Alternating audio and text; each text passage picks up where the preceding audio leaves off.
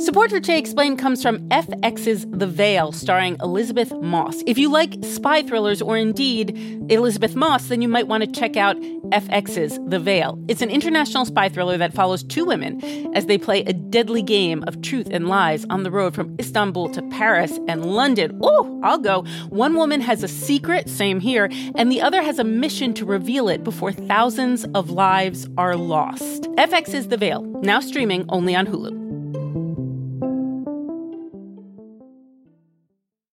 You know how to book flights and hotels. All you're missing is a tool to help you plan that unbelievable travel experience. That's why you need Viator. Book guided tours, excursions, and more in one place. There are over 300,000 travel experiences to choose from, so you can find something for everyone. And Viator offers free cancellation and 24 7 customer support for worry free travel. Download the Viator app now and use code Viator10 for 10% off your first booking in the app. Find travel experiences for you. Do more with Viator. Previously on Today Explained. Philadelphia offers one of the starkest examples of this terrible nationwide trend. They had 499 homicides last year. Philadelphia District Attorney Larry Krasner is defending his record and says he is tackling the ongoing violence in our city. Krasner came in with letting us know that our civil rights will no longer be violated, and I think that's why he got the support of the people. Culture of the DA's office is like a sports culture. They try to maximize convictions and maximize years. He will plea deal these folks, and they back out on the street. I'm speaking for a lot of mothers. I'm speaking for a lot of minorities who have been victimized through the justice system as well. So it's like for me, it's, it's a multi-dimensional quest of knowledge before I vote.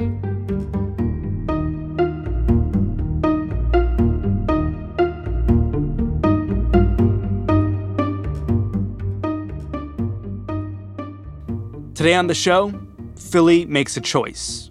ProPublica's Alec MacGillis gets us to Election Day, but first, he's going fishing.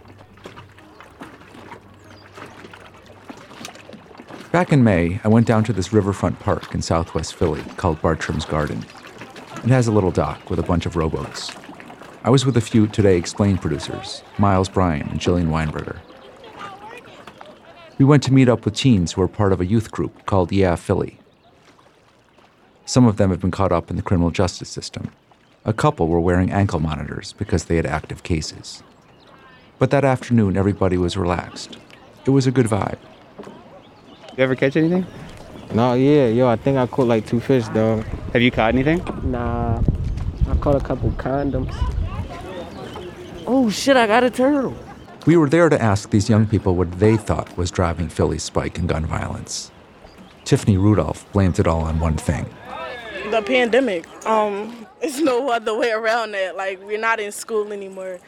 There's kids, uh, especially me. Like I've depended on going to school to keep myself out of trouble.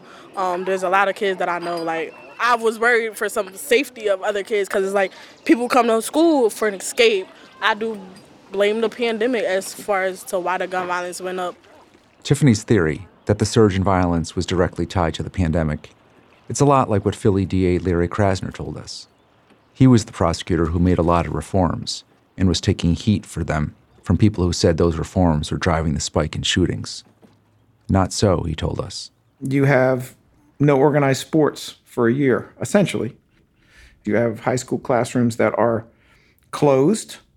You have summer camps closed, summer job programs closed. You have all the programming that goes with houses of faith shut down. You had the stripping away of essentially everything we have taken for granted as being preventative and protective of young people. And when all that happened, guess what? Young people were killing a lot of young people. Krasner believes the pandemic and the way it upended all of our lives is the reason for the increase in gun violence. We wanted to see how this dynamic had played out for young people in Philadelphia. So we decided to spend some more time with Tiffany to see how the pandemic affected her day to day life. This is my apartment. Uh, this is my living room. Nice. What are we listening to? I don't know, YouTube. Her apartment's neat, but pretty sparse. There's a poster up on the wall for a drinking game and another with a line of scripture. What's the, the quote up there? Um, I can do all things through Christ, which strengthens me. Um, it was here when I got here, but I didn't take it down because like I like it. Tiffany took us back to early 2020. I was a straight A student. I had a 4.0 GPA. I was on the National Honor Society. I was number two or three in my class. That would be a feat for any kid. But Tiffany's circumstances made it remarkable. In 2018, I was taken by DHS to be put in foster care. Um, and not taken, taken. I signed myself in the foster care. Um, my household, I was living with my stepmother, and my dad was incarcerated, and it just wasn't going well. I was forced to grow up at an early age. Tiffany grew up in West Philadelphia, in a neighborhood that struggled with poverty and shootings for a long time. For Tiffany and a lot of kids like her, school wasn't just a place to learn, it was a place of stability and safety in an often chaotic world. Tiffany also played soccer, joined youth groups, interned with her school's administrative office, took classes at a local university, worked a job, anything she could to stay occupied. But then the COVID lockdown began. Last evening, I announced that we had lost the first of what will become many Pennsylvanians to the novel coronavirus. And happening right now, all restaurants and bars in Philadelphia are being ordered to shut down. We have breaking news from the Philadelphia School District. Officials have just announced that schools will be closed indefinitely.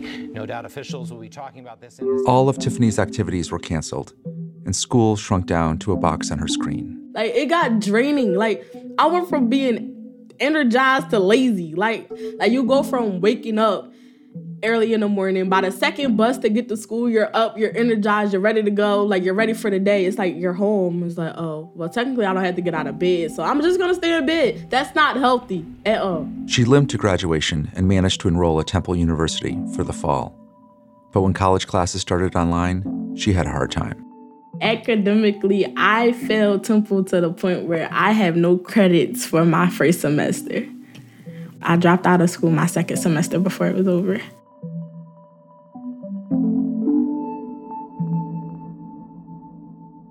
Teenagers across the country struggle to stay engaged with their schoolwork during the pandemic. Many have been dealing with increased anxiety and depression. Some pediatricians have reported more suicide attempts. Philadelphia's high schools stayed almost entirely closed through this last school year. The rec centers shut down, the libraries shut down. Even now, many of the city's swimming pools are still shuttered. The school shutdowns were initiated to save lives. But for some of the boys Tiffany grew up with, the shutdowns themselves put them at risk. A lot of people, you they went to school to escape from their home. You never know what people go through behind closed doors. They could have went to school just to eat because they don't have food at home. They could have went to school to get the loving from their teachers because they couldn't get that at home. Now I know some of the boys like they used to go talk to the counselor. No matter how they act or whatever, they they will go to the counselor. And it's like for them, I know it hit them hard because it's like you don't have a counselor no more. And it's like okay, they they have free time now. You have twenty four seven out of the day. You're not in school. You don't have to do anything technically. So it's like, oh, I'm gonna go out and do this, or I'm gonna go out and do that. And it's because they don't have the structure of going to school anymore. And it wasn't just school that was out, it was after school programs too. Like Yeah Philly, the one that took the kids fishing. Whether it's you got to do your homework, you want to hang out, you want to play video games, you can all come here. Kendra Vandewater is the co founder. Before we went out on the dock together, she walked us through the group's new permanent location in the heart of West Philly. Beanbag chairs, TV, bookshelves, all of that. Kendra created this place for kids to decompress, process, and talk out disputes. A place to head off conflict before it has the chance to become violent, before there's even a reason for cops to get involved. We mediate a lot of stuff. We have kids who come here and say this is the only place they feel like they don't have to bring a gun. They're with us at events. They're saying that's the only time they feel like they don't have to look over their shoulder. So we're trying to create a culture where we have to find you other ways, you know, to resolve things and to feel safe without carrying a gun. Up until March of 2020, the group was operating out of Philly's public rec centers, hosting dozens of young people every week for meals and after school activities. When the pandemic hit, those rec centers closed. Yeah, Philly tried to continue online, but it wasn't the same. Most of our kids and young people, they want to be seen in person. They don't do well logging on and doing all that. So that was a loss. And we weren't able to reconnect with them on a deeper level until we were able to get our own space. With school online, rec centers locked, and even basketball hoops taken down, Kendra wasn't surprised when the shooting rate started to go up in Philly in the spring of 2020. As that happened, more people started carrying guns. We know that because police were finding more guns when they were making stops. Research shows that generally more guns leads to more shootings.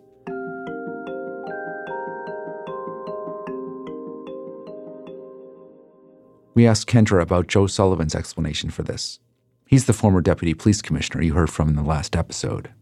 I don't think you could ignore the election of the new DA and the reform measures that were put in place. Sullivan thought that because the conviction rate for gun possession has fallen under Krasner, the DA has created a sort of culture of impunity, where more young people were carrying guns because they figured they had a pretty good chance of getting away with it.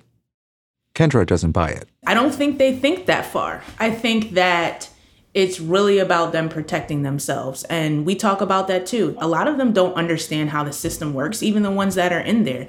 They don't understand, you know, what the numbers are or what the process is, even for their own cases. Kendra blames the pandemic and what came a few months later, in late May of 2020.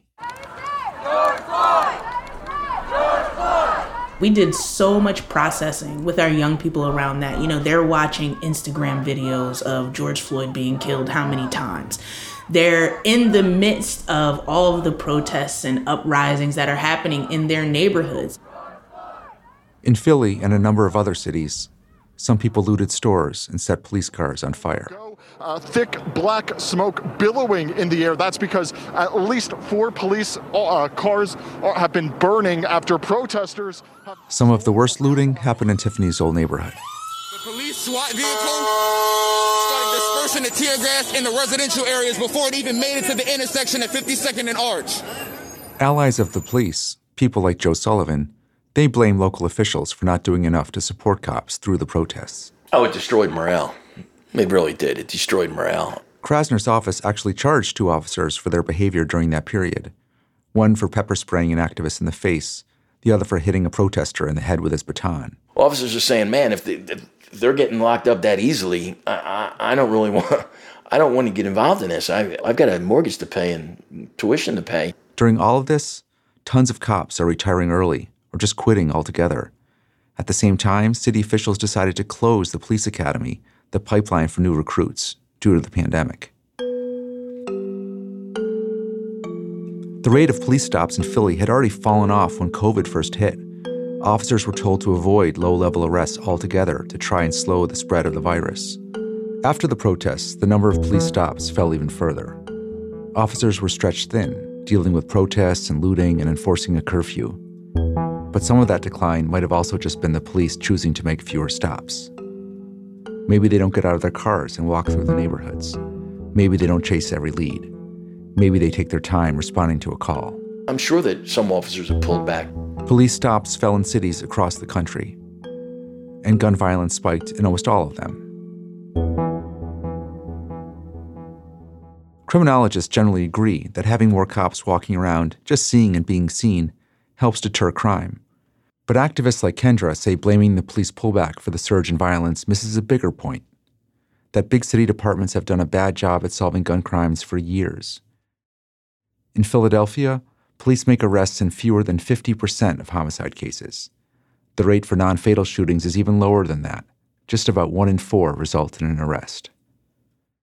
Kendra says people living in areas with a lot of violent crime understand that viscerally. So if a person is taken from you and you don't believe in that system to solve that that murder, they'll say, "We'll just handle it ourselves because they're not going to solve it anyway." After all the high-profile deaths at police hands in recent years, Tiffany's been wary of working with the police too. Like my era of teens, like we've been like cautious around cops, but like it got worse. It kept happening. It kept happening. And nothing was being done about it. So it was like, okay, at this point it's we're like we're fed up. Tiffany says she's had a dozen family members and friends get shot, most of them since the pandemic began. She told Miles that Philly police finally arrested a suspect in the murder of one of her friends this spring, a few years after it happened. I actually cried. That's the first time I actually heard someone like my friend or any of my friends' killings being solved. Was it weird to like have that feeling of not happy but just sort of like appreciative of the cops? It was I, oh no, I don't my feelings will not change towards the cops. I don't care. I'm not about to thank you for doing your job. Yeah, no. You you did your job. It took you long enough is what I will say. It took you long enough.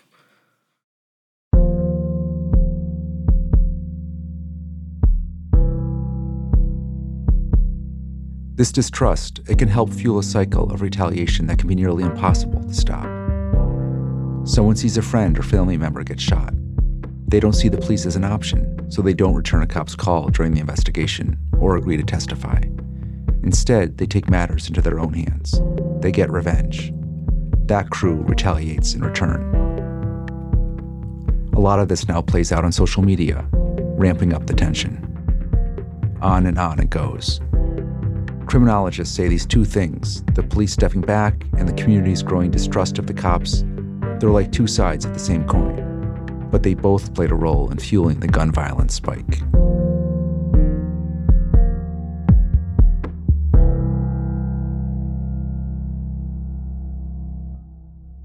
And this brings us back to Larry Krasner. Hold, hold that thought. We, uh, we got to do a break. Support for Today Explained comes from Mint Mobile, the only cell phone that tastes good. When the deal is too good to be true, there's probably a catch, right? That incredibly cheap flight to Europe? You probably can't bring a bag or pick your seat or use the restroom. So, when I tell you that Mint Mobile offers wireless plans for just 15 bucks a month when you purchase a 3-month plan, you're probably wondering what's the catch? Well, according to Mint Mobile, there is no catch. According to Mint Mobile, it's only 15 bucks a month and their plans come with high-speed data and unlimited talk and text delivered on the nation's largest 5G network. To get this new customer offer and your new 3-month unlimited wireless plan for just 15 bucks a month, you can go to mintmobile.com slash explain. That is mintmobile.com slash explain. You can cut your wireless bill to 15 bucks a month at mintmobile.com slash explain. $45 upfront payment required, equivalent to $15 a month. New customers on first 3-month plan only. Speed slower above 40 gigabytes on unlimited plan. Additional taxes, fees, and restrictions apply. See Mint Mobile for details.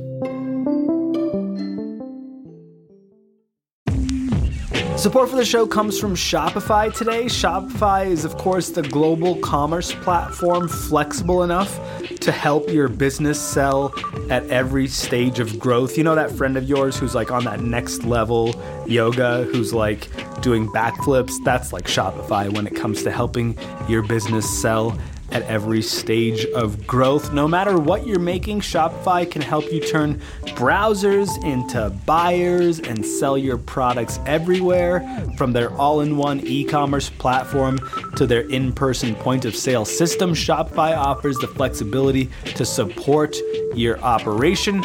And right now, they're offering Shopify Magic, an AI powered helper created to give you a little boost and help you stress less and sell more. Sign up for a $1 per month trial period at shopify.com slash explained. Go to shopify.com slash explained now to grow your business no matter what stage you're in. Shopify.com slash explained.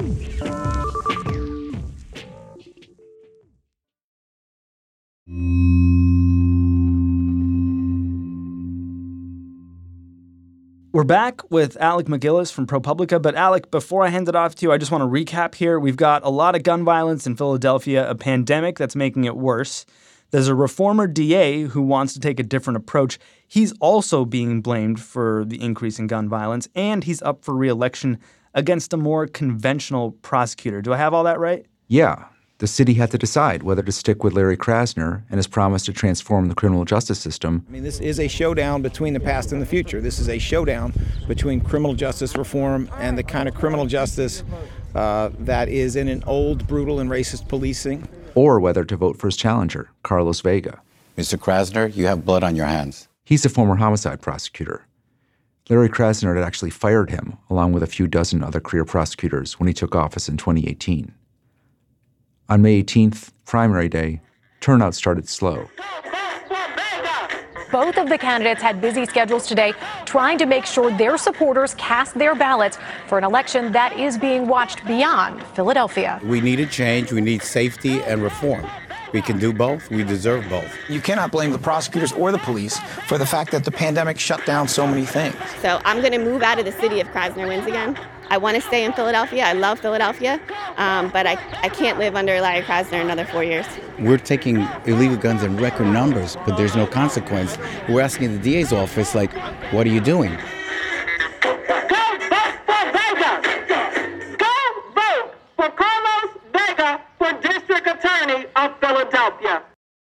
In the end, not that many people did go vote for Vega. Larry Krasner has just declared victory. Here are the latest results. Krasner leading challenger Carlos Vega with 64% of the vote. Krasner won the Democratic primary, which in Philadelphia is the only race that really matters.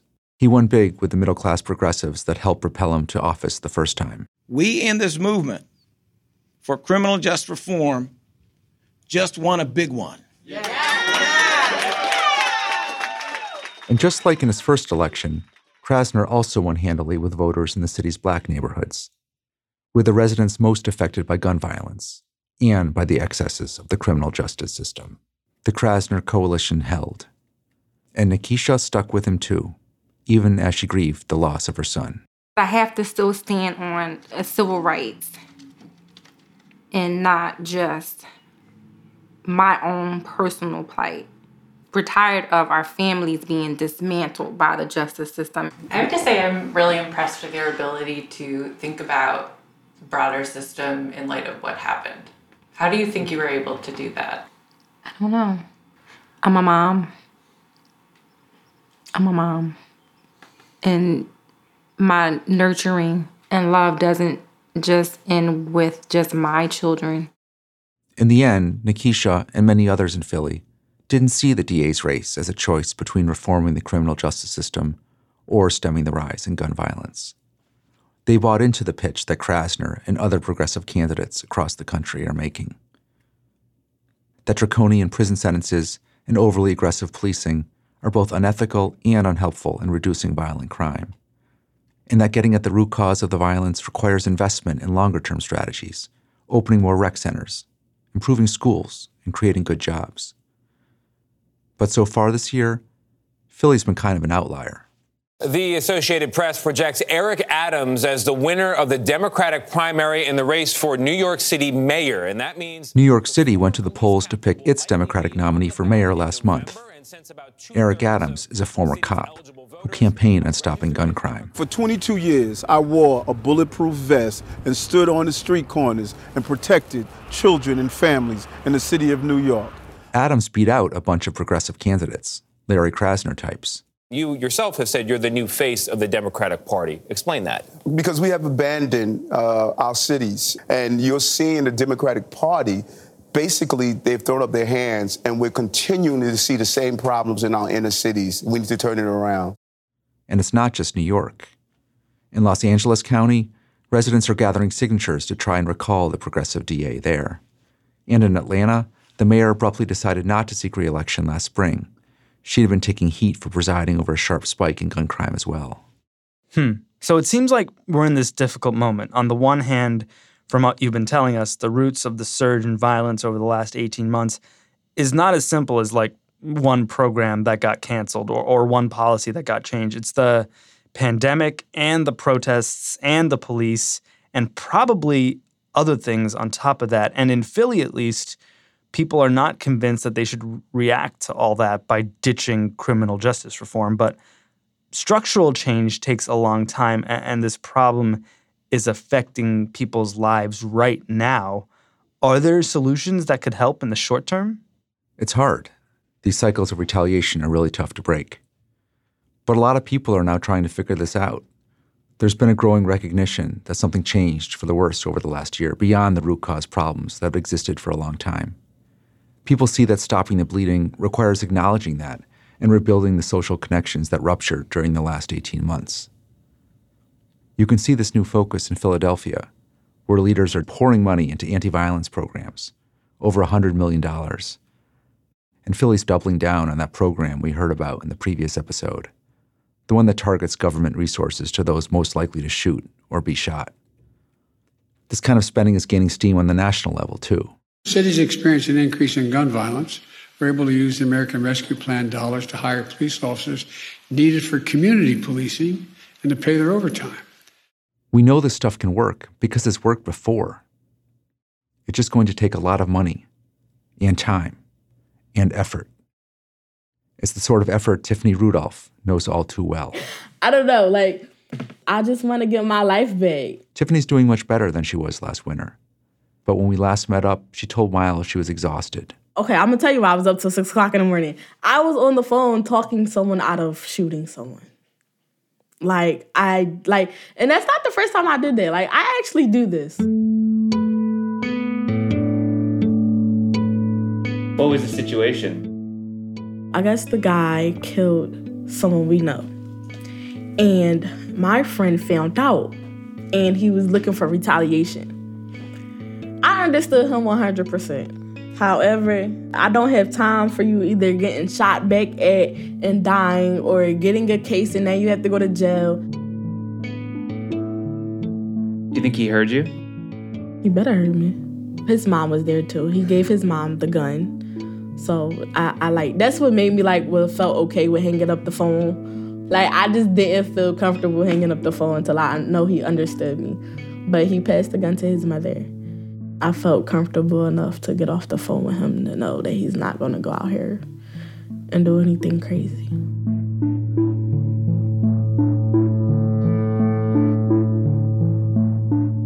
Tiffany will take her wins where she can get them. She stopped a shooting it was a small victory. But she can't keep staying up all night. She can only do her part.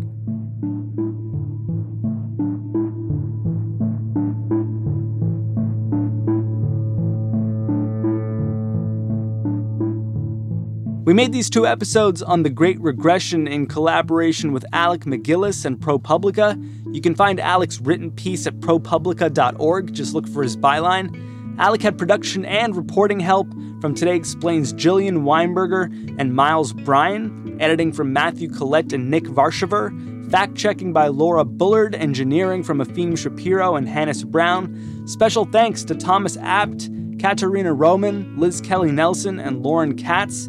The rest of the Today Explained team includes Will Reed, Halima Shah, Victoria Chamberlain, Emily Sen, and Amina Al Sadi, who's our supervising producer. We had extra help this week from Paul Mounsey and Christian Ayala. We have music from Breakmaster Cylinder and Noam Hassenfeld. Today Explained is part of the Vox Media Podcast Network.